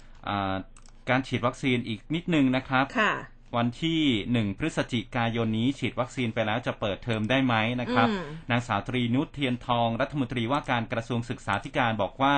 อ่าเมื่อวานนี้เนี่ยมีการดำเนินการฉีดให้กับเด็กนักเรียนนะครับ 13 เขตสุขภาพกระจายไปใน 15 จังหวัด ภาพรวมผู้ปกครองก็แจ้งความอ่ายินยอมรับวัคซีนมากขึ้นเรื่อยๆ เกือบ 80%ของจำนวนนักเรียนทั้งหมดแล้วนะครับ คาดว่าจะมีผู้ปกครองทยอย แจ้งความประสงค์ให้นักเรียนฉีดวัคซีนเพิ่มขึ้นเรื่อยๆ ส่วนที่เพิ่มขึ้นมานั้นนะครับศึกษาธิการก็จะประสานกับกระทรวงสาธารณสุขอีกครั้ง เพื่อฉีดวัคซีนรอบเก็บตกให้กับนักเรียนรอบต่อไป ถ้าหากนักเรียนได้รับวัคซีนครบหมด ก็จะเปิดเทอม 2 ในวันที่ 1 พฤศจิกายนนี้แน่นอน เพียงแต่ว่านะครับจะเปิดรูปแบบไหนก็ขึ้นอยู่กับการพิจารณาของคณะกรรมการโรคติดต่อของจังหวัดนะครับ ช่นเดียวกันกับในพื้นที่กรุงเทพมหานครเมื่อวานนี้ ท่านผู้ว่าอัศวินขวัญเมืองนะครับ ก็ไปตรวจเยี่ยมหน่วยบริการฉีดวัคซีนให้กับเด็กนักเรียนในสังกัดกทมนะครับบอกว่าเด็กนักเรียนในพื้นที่กรุงเทพเนี่ยทุกสังกัดนะครับมีทั้งหมดกว่า 450,000 คนอืมเบื้องต้นกทมได้รับการจัดสรรวัคซีนไฟเซอร์มาแสนสามโดสนะครับ ฉีดให้กับเด็กนักเรียนมปลายทุกสังกัดในกทมก่อน ส่วนระดับมต้นนะครับ เมื่อได้รับวัคซีนเพิ่มเติมก็จะฉีดให้ต่อไป คาดว่าภายในเดือนตุลาคมนี้นะครับจะสามารถฉีดวัคซีนให้กับเด็กนักเรียนได้ครบทุกคนนะครับที่อายุเข้าเกณฑ์สำหรับเด็กที่ได้รับวัคซีนเข็มแรกในวันนี้นะครับ ก็จะได้รับวัคซีนไฟเซอร์ เข็มที่ 2 ในอีก 3 สัปดาห์ คือประมาณวันที่ 25 ตุลาคมนะครับ อืมอ่า แล้วก็ส่วนของกรุงเทพมหานครเนี่ยนะครับ มีเพิ่มเติมจากคุณหมอโอภาสการย์กวินพงศ์พูดถึงกรณีชายแดนภาคใต้มีผู้ติดเชื้อเพิ่มขึ้น นายอนุทินชาญวีรกูลรัฐมนตรีว่าการกระทรวง สาธารณสุขและรองนายกรัฐมนตรีรวมถึงนายแพทย์เกียรติภูมิวงศ์รัจิตปลัดกระทรวงศึกษากระทรวงสาธารณสุขนะครับ ก็ได้สั่งการนายแพทย์สุเทพเพชรมาก ผู้ตรวจราชการไปประจำพื้นที่ภาคใต้บูรณาการกำกับควบคุมโรคในพื้นที่นะครับ แล้วก็นำ CCRT หน่วยเคลื่อนที่เร็วไปชุมชนไปตรวจกลุ่ม 608 ก็จะใช้โมเดลของกรุงเทพเนี่ยนะครับ ซึ่งทำแล้วได้ผลไปจัดการที่ภาคใต้ คงจะใช้เวลาสักสักระยะหนึ่งนะครับ เพราะว่าการติดเชื้อในภาคใต้ส่วนใหญ่เป็นการติดเชื้อในชุมชน คงให้ผู้ว่าราชการจังหวัดประเมินอีกครั้ง รวมถึงการดูแลโรงงานป้องกันไม่ให้มีการลักลอบนำแรงงานเข้ามานะครับยังเป็นมาตรการที่สำคัญที่จะช่วยลดผู้ติดเชื้อครับค่ะอะ ขอย้ำกันอีกครั้งหนึ่งนะคะ ก่อนที่จะไปเรื่องของเศรษฐกิจค่ะสมมติสินการบางบางซื่อจริง ๆ เราอ่านไปแล้วแหละ เราบอกไปแล้วแต่ว่าย้ำกันอีกครั้งหนึ่งนะ เปิดให้ผู้ที่ได้รับวัคซีนซีโนแวคครบ 2 เข็มนะคะ ลงทะเบียนจองวัคซีนวัคซีนอ่าเข็ม3นะจองคิวฉีดเข็ม3ผ่านเครือข่ายมือถือ ตั้งแต่ 7 ตุลาคมนี้นะคะ ตั้งแต่ 9 โมงเลยนะคะ ก็ไปตามระบบของอผู้ให้บริการนะ True AIS แล้วก็ d t แทนะคะ ก็เริ่มฉีดกัน9ถึง 31 ตุลาคมนี้นะคะ ใครที่รับซิโนแวคไปแล้ว 2 เข็มนะคะ คุณผู้เบกคะคุณจะลงทะเบียนผ่านได้เหรอเครือข่ายมือถือได้สิทำไมไม่ได้ได้ได้อัพตอนตอนสองเข็มแรกฉีด อีกอีกจุดหนึ่งไง ได้ได้คืออันนี้เขาเปิดให้จองทะเบียนฉีดอยู่แล้วนะคะ ก็ไม่ไม่ไม่ไม่ไม่ได้มีปัญหาอะไรนะคะ ก็ก็ไปจองกันได้นะคะก็เดี๋ยวลองดูอ่าลองดูก่อนนะคะ ก็สามารถที่จะถ้าคือถ้าจองได้เนี่ยนะ9ถึง31 ตุลาคม9โมงถึง5โมงเย็นนะคะ อันนี้ก็ สามารถที่จะไปจองกันได้นะใครที่ฉีดซิโนแวคสองเข็มกันไปแล้วนะคะ แต่ว่าดีที่สุดเนี่ยอย่าลืมที่เราส่งคนบอกไปในระบบหมอพร้อมเออเพราะว่าไม่งั้นเดี๋ยวมันจะมีการเลื่อนชงเลื่อนฉีดอะไรอย่างที่คุณผู้ฟังบอกเนี่ยนะคะ คือต้องพยายามเช็ค มันจะเลื่อนเข้าเลื่อนออกกันอยู่แบบนี้แหละช่วงนี้นะคะ แต่ก็ฝากไว้ด้วยนะคะนี่ผมนี่ก็เปิดเปิดดูทุกวันเลยนะ ค่ะ เปิดดูคิวใช่ไหมว่าว่าเราจะพร้อมหรือยังใช่ไหมเรานะพร้อมเลยระบบพร้อมให้เราไปฉีดหรือยังระบบพร้อมหรือยังนะคะ แต่อีกเรื่องหนึ่งเนี่ยเขาบอกว่าก็พร้อมอยู่เหมือนกันเมื่อวานนี้ Food Deliveryอ่าเดี๋ยวเดี๋ยวเดี๋ยวมีเรื่องของยารักษาโควิดอ่าเอาอันนี้สำคัญเอาไปก่อนไปก่อนนายแพทย์สมศักดิ์อัคศินอธิบดีกรมการแพทย์กระทรวงสาธารณสุขนะครับ พูดถึงยาโมนูพิราเวียนะครับ ยาที่รักษาโควิด -19 ได้ผลดี เบื้องต้นเนี่ยจากการเจรจาก่อนหน้านี้กับผู้ผลิต และจะจัดยานี้สำหรับการรักษาผู้ป่วยจำนวน 200,000 คนให้กับคนไทย ตอนนี้กรมการแพทย์ก็อยู่ระหว่างการทำร่างสัญญาซื้อขาย คาดว่าจะแล้วเสร็จประมาณสัปดาห์นี้นะครับ นอกจากนี้บริษัทก็จะขึ้นทะเบียนนำเข้ายานี้กับออยคาดว่าจะเป็นปลายเดือนนี้หรือว่าต้นเดือนหน้า แล้วก็คาดว่ายาโมนูพิราเวียเนี่ยนะครับ น่าจะมาปลายเดือนพฤศจิกายน หรือว่า เดือนธันวาคมปี 64 นี่แหละครับ ส่วนราคายานะครับยังไม่สามารถเปิดเผยได้ เนื่องจากว่ามีการเซ็นสัญญาไม่เปิดเผยข้อมูลกันเอาไว้ อย่างไรก็ตามสัญญานี้นะครับจะมีผลต่อเมื่อออยสหรัฐขึ้นทะเบียน ถ้าหากไม่ขึ้นทะเบียนก็จะใช้กรณีฉุกเฉิน ถือว่าสัญญานี้เป็นโมฆะ ส่วนการใช้ยานี้นะครับ ผู้เชี่ยวชาญจะหาข้อสรุปกัน เพราะว่าผลการศึกษาของยานี้เพิ่งจะออกมา ต้องนำข้อมูลไปให้ผู้เชี่ยวชาญดูแล และก็ทบทวนข้อมูลทั้งหมดนะครับ โดยหลักการจะใช้ยานี้ในผู้ป่วยที่มีอาการน้อย อาการปานกลาง ผู้ป่วยหนึ่งคนใช้ยา 40 เม็ดนานถึง 5 วันเลยนะครับ แล้วก็ทางโฆษกรัฐบาลเองเนี่ยก็ออกมาบอกนะครับว่ากระทรวงสาธารณสุขเนี่ยจะนำเสนอเรื่องนี้นะครับต่อที่ประชุมครม เพื่อสั่งซื้อจำนวน 2 0 0แสนนะครับสองแสนคนนะครับคาดว่าจะนำเข้ามาในเดือนธันวาคมนี้ แต่ว่าต้องมีปัจจัย 2 อย่างในการพิจารณา คือยาโมนูพิราเวียเนี่ยนะครับจะต้องได้รับการอนุมัติจากออยนะครับ แล้วก็ขณะนี้อยู่ระหว่างการรออนุมัติ และจะต้องผ่านออยในประเทศไทยด้วยนะครับ นอกจากออยสหรัฐแล้วก็ต้องมาผ่านออยในไทย คาดว่าเป็นต้นเดือนพฤศจิกายนนะครับอืมวันเดียวกันที่ทำเนียบนะครับอ่าเอกอัครราชทูตของเยอรมนีประจำประเทศไทยเข้าพบนายกรัฐมนตรี ก็มอบยารักษาโควิด -19 นะครับอ่ายี่ห้อของเยอรมันเนี่ยจำนวน 2,000 ยูนิตที่รัฐบาลของเยอรมันนะครับบริจาคให้ไทย เพื่อไปใช้รักษากลุ่มผู้ป่วยอาการน้อยถึงปานกลาง ป้องกันไม่ให้อาการทรุดหนักลงนะครับ นอกจากนี้รัฐบาลเยอรมันก็บริจาควัคซีนแอสตราเซเนกาให้กับไทย 346,100โดสนะครับอยู่ระหว่างการเตรียมขนส่ง จะถึงไทยในช่วงกลางเดือนตุลาคมนี้ด้วยครับ อืมนะคะอะขออภัยเมื่อสักครู่นี้นะคะอุ้มก็พยายามเช็คอยู่นะในเรื่องฮะของ Facebook Live นะคะ ก็เอ่อยังคงค้างอยู่นะสุขภาพดีสี่ทุ่มนะอืมนะคะ แต่ว่าก็อะระบบยังไม่ค่อยเข้าที่สักเท่าไหร่ต้องขออภัยคุณผู้ฟังด้วยนะคะ แต่ว่าก็ยังพูดคุยกันมาได้ทาง Line Official นะคะ แล้วก็ฟังสดๆกันได้ แล้วก็รับฟังกันได้ที่ news 1 0 0 5 m c o t net แล้วก็แอปพลิเคชันด้วย มาดูเรื่องของเศรษฐกิจกันบ้างเมื่อวานนี้วันแรกสำหรับ Food Delivery Platform ผ่านคนละครึ่งระยะที่ 3 นะคะ แล้วก็ยิ่งใช้ยิ่งได้นี่เขาบอกว่าก็คึกคักอยู่เหมือนกันนายพรชัยธีรเวชค่ะผู้อำนวยการสำนักงานเศรษฐกิจการคลัง ในฐานะโฆษกกระทรวงการคลังนี่ก็บอกว่าจากข้อมูล 3 ตุลาคมนะ โครงการคนละครึ่งระยะที่ 3 มีผู้ใช้สิทธิสะสมเนี่ย 24.52 ล้านรายจากผู้เข้าร่วมโครงการ 27.31 ล้านรายนะคะ ยอดใช้จ่ายสะสมก็ปาไป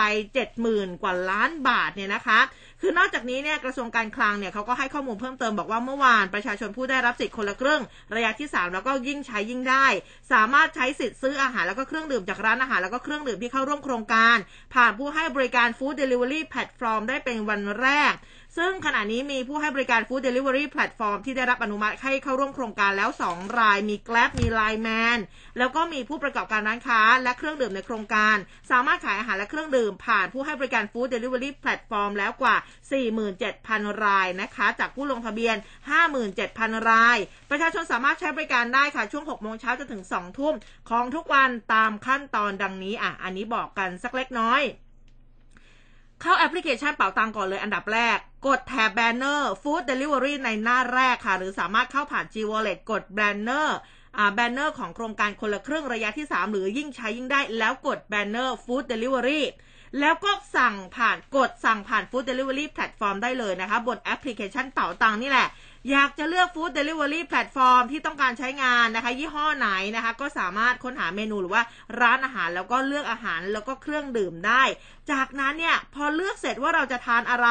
ระบบมันจะเชื่อมไปที่แอปพลิเคชัน Food Delivery อันนั้นนี่แหละ เพื่อสั่งอาหารแล้วก็เครื่องดื่มนะคะ ที่จากร้านที่เข้าร่วมโครงการโดยประชาชนจะต้องชำระค่าส่งที่แอปพลิเคชัน Food Delivery Platform ก่อน ซึ่งประชาชนจะได้รับการแจ้งเตือนให้ชำระค่าอาหาร แล้วก็เครื่องดื่มบน G Wallet รวมถึงกดปุ่มจ่ายค่าอาหารและเครื่องดื่ม พร้อมใช้สิทธิ์ผ่าน G Wallet โดยคุณผู้ฟังนะคะที่จะต้องใช้เนี่ยนะต้องชำระเงินภายใน 5 นาทีนะคะ แล้วก็สำหรับกรณีที่มีการยกเลิกคำสั่งซื้อ ประชาชนจะได้รับเงินคืนด้วย ซึ่ง ธนาคารกรุงไทยนะคะเมื่อวานนี้เขามีกรณีนะมีข้อสงสัยประชาชนสงสัยเลยแหละเกี่ยวกับการยินยอมรับข้อมูลโปรโมชั่นของผู้ให้บริการ Food Delivery บนแอปเป๋าตังคือธนาคารกรุงไทยเขาก็ต้องชี้แจงบอกว่ากรณีลูกค้าต้องการใช้สิทธิ์โครงการคนละครึ่งกับ Food Delivery ก็อย่างที่บอกไปใช้สิทธิ์ที่แบนเนอร์ Food Delivery ได้เลยนะคะ แล้วก็กรณีลูกค้ากดรับสิทธิ์ดีลพิเศษจากพันธมิตร Food Delivery ทั้งหลายเนี่ยระบบจะแสดงข้อความเพื่อยินยอมการแจ้งโปรโมชั่นต่างๆจากพันธมิตรเพื่อให้ลูกค้าได้รับโปรโมชั่น ที่ตรงความต้องการจากพันธมิตรได้ ลูกค้าสามารถเลือกไม่ยินยอม แล้วก็ไม่มีผลกับการใช้สิทธิ์นะโครงการคนละครึ่งกับฟู้ดเดลิเวอรี่แต่อย่างใดนะคะ ก็คือสามารถที่จะเข้าไปใช้บริการกันได้นะคะ แต่ว่าคือเขาบอกว่าเมื่อวานนี้มันมีประเด็นก็คือว่ามันมีการยกเลิกรายการ แต่ก็มีการหักเงินจากบัญชี แล้วก็ไม่ได้รับเงินคืนอืมได้คืนเฉพาะวงเงินในสิทธินั้น ขณะนี้ธนาคารเขาก็มาแจ้งบอกว่า ก็ตรวจสอบก็ยืนยันว่าระบบเนี่ยเขาจะทยอยเช็คยอดคืนให้แสดงว่าเมื่อวานเนี่ยคนใช้เยอะอืมระบบอาจจะแบบว่ารวนๆนิดนึง แต่ว่าเดี๋ยวครับจะทยอยนะคะ เอาเงินกลับคืนก็ไปให้นะคะ เพราะฉะนั้นแล้วก็ต้องถ้าไม่อยากเกิดปัญหานะ คือต้องมั่นคงหนักแน่น คือต้องมั่นใจแล้วว่าจะสั่งแน่อืมๆเออ แล้วก็ไม่มายกเลิกกำภายลังหลังกำลังคิดว่าเมื่อวานที่ยกเลิก อันนี้เดานะเพราะว่าฝนตก ฝนตกแล้วมันนาน ใช่นะคะหรือไม่งั้นก็ทางไรเดอร์บอกอาอาจจะมีปัญหา ในการไปจัดซื้อหรืออะไรเพราะว่าวันแรกครับเออก็อาจจะไม่ไม่ไม่ลงตัวสักเท่าไหร่นะคะอะก็เป็นเรื่องราวของอ่าเขาเรียกว่าสวัสดิการที่รัฐให้อะไรนี่แหละนะคะนะครับแต่ว่าก็อาจจะมีปัญหาอะไรเล็กน้อยนะช่วงของวันแรกๆติดขัดนะ แต่เดี๋ยวก็ดีขึ้นแหละครับจ่ายง่ายขึ้นอยู่บ้านก็จ่ายได้นะครับค่ะแต่อย่าจ่ายเยอะเกินไปนะดูเงินในกระเป๋าตังค์ตัวเองด้วยคกลับมาที่เรื่องของซอฟต์พาวเวอร์กันบ้างนะครับ กระทรวงวัฒนธรรมก็ประกาศให้ 11 หนังไทย เป็นมรดกทางภาพยนตร์ของชาตินะครับค่ะนายอิทธิพลคุณปลื้มรัฐมนตรีว่าการกระทรวงวัฒนธรรมแถลงข่าว ประกาศขึ้นทะเบียนมรดกภาพยนตร์ของชาติไทย ประจำปี 2564 นะครับ ในเนื่องในวันอนุรักษ์ภาพยนตร์ไทยปี64 นะครับ 4 ตุลาคม บอกว่าปีนี้มีผู้เสนอรายชื่อภาพยนตร์ไทยเข้ารับการพิจารณา เพื่อขึ้นทะเบียนมรดกภาพยนตร์ของชาติ 1,500 คนนะครับ รวมภาพยนตร์ 317 เรื่อง โดยคณะกรรมการพิจารณาคัดเลือกเหลือ 11 เรื่องนะครับเพื่อได้รับการขึ้นทะเบียนเป็นอามรดกภาพยนตร์แห่งชาติครั้งที่ 11 ประจำปี 2564 นะครับอ่าเรื่องแรกเนี่ยโสกันพระองค์เจ้าสิจิรศักดิ์สุประพาสนะครับ อันนี้อ่าเป็นหนังปี 2471 นะครับค่ะแล้วก็ อ่าอันนี้เขาวงเล็บพศมา ผมก็ไม่แน่ใจว่าจะอ่าเป็นช่วงช่วงที่ผลิตหรือเปล่าหรือยังไงนะฮะ แล้วก็ห่วงรักเหวลึกนะครับ ปี 2498อืมคำปราศัยในวันครบรอบปีที่ 2 แห่งภาพแห่งการปฏิวัติ 20 ตุลาคม 2503 นะครับ อันนี้ 2503 แล้วก็สุริรัตน์ล่องหนปีอืม2504 การเดินทางอันแสนไกลนะครับ ปี 2512 แล้วก็เรื่องทองนะอันนี้ค่อยคุ้นชื่อหน่อยอ่าใช่ใช่นี่ทองคุณละแต่ว่าปี 2516 นะครับ วิมานดาราปีอืม2517 นะคุณผู้ฟังเราน่าจะคุ้นเคยนะครับอืมแล้วก็ สายสีมานักสู้สามัญชนปี 2524 อันนี้ยังไม่เกิดนะครับ อันนี้เกิดแล้วแต่ว่าน่าจะยังไม่รู้เรื่องค่ะ ครับผมแล้วก็โก้คลับนะครับ เกมล้มโต๊ะอ๋ออันนี้ะฮะดูอยู่ อันนี้ปี 44 นี่เองนะค่ะครับอันนี้อันนี้ดูอันนี้ดูอยู่อะอันนี้ดูอยู่ แล้วก็ปัจจุบันเนี่ยภาพยนตร์ที่ได้รับการขึ้นทะเบียนแล้วนะครับ มี 221 เรื่องนายอิทธิพลก็บอกว่าภาพยนตร์ที่ได้รับการขึ้นทะเบียนล้วนมีความสำคัญมีคุณค่าทางประวัติศาสตร์ ความทรงจำด้านการเมือง มนุษยวิทยา สังคมและก็วัฒนธรรมนะครับ อาทิเรื่องของห่วงรักเหวลึกนะครับอืมอันนี้สะท้อนถึงค่านิยมเรื่องสิทธิสตรีในสังคมไทยในยุคเริ่มแรก ทั้งการตอบโต้การกดขี่ทางเพศ เรื่องสุรีรัตน์ล่องหนเนี่ยนะครับ ภาพยนตร์แนว นิยายวิทยาศาสตร์ วิทยาศาสตร์ กึ่งแฟนตาซี ในขณะที่เรื่องนิสิตพัฒนา การถ่ายทอดออกอากาศอาสาพัฒนายุคแรกของนิสิตนักศึกษาไทย และก็เรื่องสายสีมาเป็นเรื่องของนักสู้สายสามัญชนนะครับอืมสร้างจากนวนิยายเรื่องปีศาจของเสนีสวพงศ์อืมที่ส่งอิทธิพลต่อบรรดานักคิดนักเขียนของไทยทุกคนทุกยุคทุกสมัย และก็หอภาพยนตร์จะนำภาพยนตร์ที่ได้รับการขึ้นทะเบียนนี้นะครับ ไปจัดโปรแกรมฉายตามช่องทางต่างๆ ในเดือนโอ้ตุลาคมนี้นะครับค่ะที่โรงภาพยนตร์หอภาพยนตร์ ที่สารยานะครับ หรือว่าอ่าคุณผู้ฟังท่านใดสนใจ ไปดูรายละเอียดได้นะครับที่ www fapot.or.th นะครับ หรือว่าชมออนไลน์บางส่วนในช่องทาง YouTube ของหอภาพยนตร์นะครับ ใน playlist มรดกภาพยนตร์ของชาตินะครับ อืมนะคะชมได้ก็ถ้าถ้าใครว่างๆนะคะ อยากอยากจะไปดูหนังอยากรำลึกความหลังนะคะบางคนอาจจะไปดู อาจจะไปเจอภรรยา หรือว่าสามีกันที่นั่นก็ได้ พบรักกันที่โรงหนังก็มีเหมือนกันสมัยก่อนนะ คือเข้าใจว่าเอ๊ะไปเป็นแบบเป็น extra ในภาพไม่ยนตร์ไม่ไม่ไม่นะคะเอ่อมันมีมันมีเหมือนกันนะคะอืมเผื่อเผื่อไปรำลึกความหลังกันนะคะ แต่ว่าสุดท้ายแล้วท้ายสุดไปดูหนังเนี่ยก็ต้องอยู่ในมาตรการที่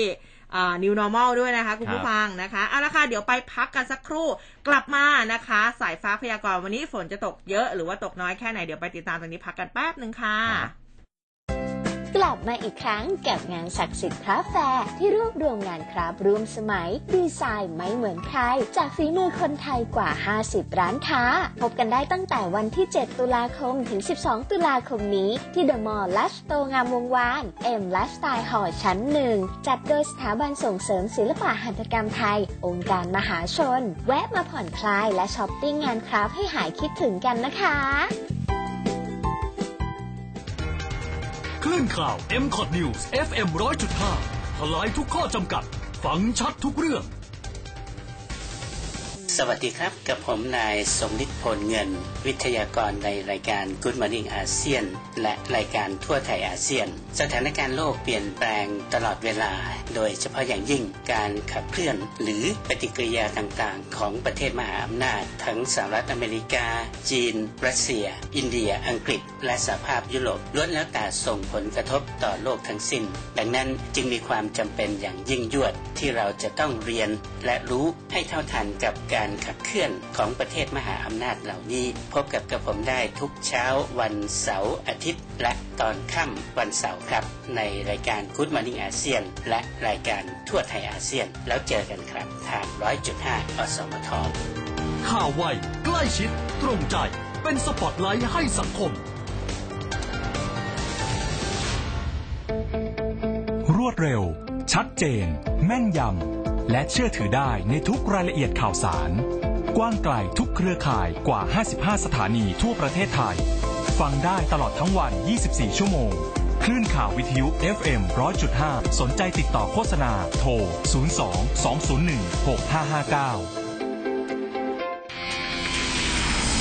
ร่วมคุยข่าวผ่านทาง 468 3999 และ Official Line at mcot news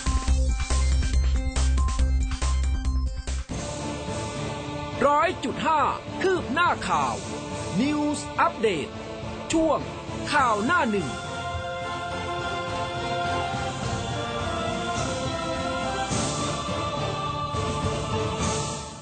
เอาละค่ะ ช่วงสุดท้ายของรายการนะ ไปพูดคุยกับคุณประภาพรวงศ์สมิงค่ะ หัวหน้าเวรพยากรณ์อากาศกรมอุตุนิยมวิทยาในช่วงสายฟ้าพยากรณ์ค่ะ สายฟ้าพยากรณ์ โดยกรมอุตุนิยมวิทยา สวัสดีค่ะ คุณประภาพรค่ะ ค่ะ สวัสดีสวัสดีครัค่ะบคุณปัสมาคุณภูเบศค่ะครับค่ะผมเช้าวันนี้ ฝนฝนจะเยอะจะน้อยแค่ไหนคะแต่ละภาคค่ะ แล้วก็โอ้โหแววๆว่า ฝนจะมาช่วงท้ายๆอาทิตย์ใช่ไหมคะปลายปลายๆอาทิตย์ ค่ะใช่ค่ะ อืมค่ะรายละเอียดเป็นยังไงบ้างคะ ค่ะ ถ้าถ้าถามสำหรับวันนี้นะคะค่ะเช้านี้ฝนยังไม่มีนะคะสำหรับบริเวณประเทศไทยตอนบน ทั่วทุกภาคเลยไม่ว่าภาคเหนืออีสานกลางตะวันออกรวมทั้งกรุงเทพด้วยมท้องฟ้าค่อนข้างเคลียร์นะคะสำหรับเช้านี้ค่ะแต่คงจะมาในช่วงของบ่ายค่ำอะนะคะอืมในบริเวณกรุงเทพมหานคร ส่วนปัจจัยนะคะ ที่ว่าในช่วงปลายสัปดาห์นะคะค่ะเราก็เกริ่นตั้งแต่เมื่อวานแล้วแหละว่าอืมตัวหย่อมความกดอากาศต่ำกำลังแรง เมื่อวานนี้เขายังอยู่ที่ประเทศฟิลิปปินส์นะนะคะหลักคาดว่าวันนี้เขาจะลงทะเลจีนใต้นะคะ แล้วจากวันนี้ก็คือวันที่ ห้าจนถึงวันที่สิบสิบเอ็ดเนี่ยเขาก็จะทวีกำลังแรงขึ้นนะคะอืมอาจจะเป็น depression หรือว่าอ่าพายุโซนร้อน อันนี้ก็ต้องดูปัจจัยโดยรอบอะนะคะว่าอืมอ่าในช่วงเวลานั้นมีอากาศเย็นจากทางเหนือลงมาหรือเปล่า เพราะตอนนี้ก็เหมือนกับมีอากาศเย็นนะนะคะซึมซึมๆทางด้านภาคอีสานอืมแล้วก็ภาคเหนือจะเห็นว่าฝนน่ะน้อยเลยแล้วค่ะเมฆนี่ค่อนข้างที่จะอ่า หายไปจากท้องค่ะฟ้านะคะ เพราะฉะนั้นเนี่ยโอกาสที่เขาจะมาพร้อม ๆ กันอากาศเย็นแล้วก็แห้งเนี่ยอืมก็จะทำให้เบาลงได้นะคะอืรวมทั้งทิศทางตอนนี้คาดว่าพอเขาลงทะเลจีนใต้ในวันนี้แล้วเนี่ยวันที่ห้าแล้วเนี่ย ช่วงห้าถึงสิบสิบเอ็ดเนี่ยเขาก็มีทิศทางที่จะเคลื่อนที่ไปทางเกาะไหหลำค่ะนะคะ ก็ตอนนี้หลายๆอ่าโมเดลหลาย ๆ ค่ายอะนะคะ ก็ให้ตรงกันว่าจะเคลื่อนที่ไปทางนั้นนะคะอืมไม่ได้เข้าเคลื่อนเคลื่อนที่เข้าประเทศไทยนะคะอืมแต่ลักษณะของอาตัวหย่อมความกดอากาศต่ำในเมื่อเขาอยู่ในทะเลจีนใต้นะคะ ก็จะทำให้คลื่นลมทางด้านทั้งอันดามันและอ่าวไทยมีกำลังแรงขึ้น โดยเฉพาะวันที่เจ็ดนะคะ เป็นต้นไปนะคะค่ะก็จะทำให้มีคลื่นลมแรงนะคะ อาจจะสูงสองถึงสามเมตรได้เลยในช่วงนั้นนะคะอืมอันนี้ก็ต้อง เตือนชาวเรือนะคะ ก็ประมาณไว้ก็ประมาณวันที่เจ็ดนะคะเจ็ดถึงสิบเอ็ดนะคะอืมค่ะค่ะ แล้วก็ส่วนฝนก็จะไปเยอะทางภาคใต้มากกว่านะคะค่ะเยอะทางภาคใต้ ชาวเรือนี่คือ อ่า ให้ให้ให้ดูฟ้าฝนก่อนหรือว่าสามารถยังยังออกเรือได้ แต่ว่าให้ระมัดระวังคะหรือว่าควรจอดเรืออยู่กับที่ก่อนไม่ควรออกไป คือคือตามขนาดของเรือนะคะ ถ้าอืมเรือใหญ่นะคะ ใหญ่พออันนี้ก็เขายังพอจะเป็นได้มาตรฐานของกรมเจ้าท่าอยู่แล้วอะนะคะอืมค่ะว่าเอ่อถ้าคลื่นสูงเราแจ้งไปว่า คลื่นสูงประมาณนี้อืมอ้าวเรือระวางแค่ไหนที่จะออกเรือได้ค่ะแต่เรือเล็กควรจะงดเลยนะคะอืมในช่วงนั้นนะคะ ค่ะ โอเค ได้ค่ะ วันนี้ขอบพระคุณมาก ๆ เลยนะคะ คุณประภาพค่ะรสวัสดีค่ะ สวัสดีค่ะ อะก็นี่แหละตามนั้นนะคะ ช่วง 7 8 9 10 11 นะคะ ฝนก็จะเยอะมากขึ้นนะคะ แต่ว่าอะช่วงนี้หลายๆภาคภาคเหนือภาคอีสานนะที่คุณประภาพรบอกว่าครับเอ๊ะลมเย็นๆเริ่มมาแล้วนะครับมันก็จะปนๆกันไปนะ อาจจะสับสนได้ว่าเอ๊ะมันจะเข้าฤดูหนาวหรือยังนะ แต่ยังนะคะ คือปลายฝนต้นหนาวนะเอครับอรักษาะตอนสุขนี้ภาพกันด้วยแจ้งข่าวคุณผู้ฟังช่วง 5 นาทีสุดท้ายนะครับ เราสามารถไลฟ์สดได้แล้วเย้เข้ามาทักทายกันหน่อยช่วยนะฟุตบอลนิ่งอาเซียน เราก็พยายามมากเลยนะ โอ้ตายแล้วคนฟังห้าคน คุณปูเบศครับผมอะกำลังมาครับกำลังมาหลายคนตอนนี้ก็ Facebook ก็เพิ่งจะน่าใช้ได้เย่เพิ่งจะใช้ได้แล้วน่าจะครับเข้าที่ครัอ่าบเพิ่งผมจะเข้าที่นะคะ ก็ก็ขอบคุณมากๆค่ะที่ที่ก็ยังคอยแจ้งกันมาอยู่นะว่าครับฟังได้บ้างไม่ได้บ้างนะคะอืมแต่ก็ขอบพระคุณมากๆ ก็อันเนื่องมาจากที่อย่างที่บอกไปช่วงห้าทุ่มนะคะ ระบบ Facebook Instagram WhatsApp เนี่ยนะล่มกันทั่วโลกเลยใช่ครับติดเทรนด์อันดับหนึ่งด้วยนะคะสำหรับทคืวิตเตอร์ค่ะ ก็สงสารบางคนนะเขาบอกว่าใช้สื่อโซเชียลมีเดียเนี่ยใช้แค่ Facebook เออเป็นช่องทางเดียวในการติดต่อกับแฟน เออ มัน มันมี มันมีเอ็นดูแบบนี้เหมือนกันนะคะ ก็แบบว่า โอ้ยใจจะขาดละลอนมันก็มีเหมือนกันนะ อะ มาดูข่าวในช่วงสุดท้ายค่ะ วันนี้คุณผู้ฟังวันที่ห้าวันล้างท้อง ครับ ล้างท้องกินเจแล้วนะวันพรุ่งอ๋อนี้ครับ ค่ะ ก็หลาย ๆ ตลาด หลาย ๆ ร้านค้านะคะ ตอนนี้ก็เรียกได้ว่า ตอนนี้น่าจะตระเตรียมกันแล้วแถวบ้าน อุ้มอย่างฮะเมื่อวานอุ้มไปสืบมาแล้ว เป็นยังไงฮะเขาเริ่มขายแบบเบาๆแล้วนะคะ วันนี้เนี่ยก็จะเต็มที่เดี๋ยวอุ้มกลับไปปุ๊บเนี่ยจอดรถหน้าปากซอยก่อนเข้าปึ๊บบ้านเลยอ่าดิฉันจะไปคว้าอาหารเจมาทาน เพราะว่านานๆทีได้กินของอร่อยแถวบ้านบอกเลยสี่แยกท่าพระซาลาเปาไส้พุทราอร่อยมาก แหมแน่สงสัยจะต้องไม่อยากจะเชื่อเท่าไหร่นะครับ สงสัยต้องอาส่งมาให้ชิมอะไรนะคะดิฉันไม่ได้ยินอ่าผักสดหลายชนิดนะคะ ปรับราคาเพิ่มขึ้นในช่วงนี้นะคะ เพราะว่าแหล่งปลูกผักในภาคกลางเนี่ยหลายจังหวัดน้ำท่วมอ่าฝนก็ตกนะ ส่งผลให้ปริมาณผักอ่าที่ตามตลาดที่เขาจะต้องส่งให้ลูกค้าเนี่ย มันเริ่มลดน้อยลงก็อาจจะมีครับราคาที่สูงขึ้นมากนะคะ แต่ว่ายังไงก็แล้วแต่ฝากทางร้านด้วยนะ เอาแบบพอเหมาะพอควรนะคะ อย่าแบบว่าเอ่อราคานี้อย่าแบบพุ่งจนเกินไปนะคะอันนี้ก็ฝากไว้ด้วยนะคะสำหรับเทศกาลกินเจค่ะ ครับผมก็อ่ามาดูที่เรื่องของเทศกาลกินเจเนี่ยนะครับเขาบอกว่าอ่ากินเจเนี่ยไม่กระทบกับร้านขาหมูเยอรมันดังนะอืมคนก็ยังต่อแถวเข้าซื้ออยู่นะครับ ข้อมูลจากไทยโพสต์เขาเขียนเอาไว้นะครับ บอกว่าที่สงขลาเทศกาลกินเจกำลังจะมาถึง แต่ว่าหมูกรอบชาชูขาหมูเยอรมันเจ้าดังของเหมือนเมืองสงขลา ประชาชนก็ยังแห่ไปซื้อนะครับ จนต้องใช้บัตรคิวเนี่ยเขาบอกว่าขายหมดใน 2 ชั่วโมงโอ้เจ้าของยืนยันว่าไม่กระทบเลยกับเทศกาลกินเจนะครับ เจ็ดปีที่ยืนหยัดขายมาอย่างต่อเนื่อง ช่วงเทศกาลกินเจก็เปิดขายตามปกติอืมคนส่วนใหญ่ก็จะเป็นลูกค้าประจำนะครับ ก็เชื่อว่าปีนี้คนกินเจน้อย เพราะว่าเศรษฐกิจไม่ดีนะครับอืมอ่าเทศกาลกินเจเนี่ยก็จะเริ่ม 6 ถึง 14 ตุลาคมนะครับ รวม 9 วันที่จะมีการงดกินเนื้อสัตว์ทุกชนิดนะครับหันมากินพืชผักแทน ทางร้านขาหมู หมูกรอบชาชูขาหมูเยอรมันเนี่ยนะชื่อน่ากินเลยเนาะของเท้าเปล่าได้ไหมอะ เออ ก็ก็บอกว่ายังเปิดขายตามปกตินะครับค่ะโอ้โหแล้วก็คือมันก็ต้องขึ้นอยู่กับคุณภาพด้วยนะฮะคือคุณภาพใช่ดีลูกค้าก็ติดอย่างนี้แหละครับ ค่ะ ก็ก็หลาย ๆ ท่านนะคะ ที่คือก็ถึงเทศกาลกินเจ ก็คือกินอาหารเจด้วยกินอาหารปกติด้วยก็คือ ก็เรียกได้ว่ามีทางเลือกหลากหลายมากยิ่งขึ้นนะคะก็สามารถที่จะไปรับประทานของอร่อยๆ แบบนี้กันได้ ส่วนอืมใครที่อ่าเข้าสู่เทศกาลกินเจนะคะ ก็อนุโมทนาสาธุกันด้วยนะคะ เพราะว่าก็ก็ยาวนานอยู่เหมือนกันนะคะ แต่ว่าเป็นเทศกาลที่ปีหนึ่งมีครั้งเดียวนะครับนะคะอัก็นนี้ก็ร่วมกันครับผมอ่าเวลาหมดแล้วเนาะนะครับค่ะก็เดี๋ยวลาคุณผู้ฟังไปก่อนเลยแล้วกันค่ะนะครับค่ะพรุ่งนี้มาเจอกันใหม่หวังว่า ระบบต่างๆ จะกลับมาเป็นปกตินะครับค่ะพรุ่งนี้มาเจอกันใหม่นะ เอาให้แบบว่า เอ่อเขาเรียกว่าอะไรนะ ทะลุร้อยทะลุสองร้อยไปเลยครับนะผมสำหรับยอดฟังนะคะ วันนี้อุ้มกับภูเบศลาไปก่อนแล้ว สวัสดีค่ะ สวัสดีครับร้อยจุดห้าคืบหน้าข่าว News อัปเดตช่วงข่าวหน้าหนึ่ง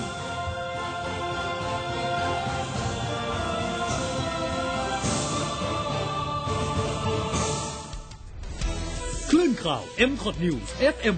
100.5 ทลายทุกข้อจำกัด ฟังชัดทุกเรื่อง ข่าวไว ใกล้ชิด ตรงใจ เป็นสปอตไลท์ให้สังคม ในช่วงเวลาที่เราทุกคนต่างต่อสู้ในสมรภูมิโควิด -19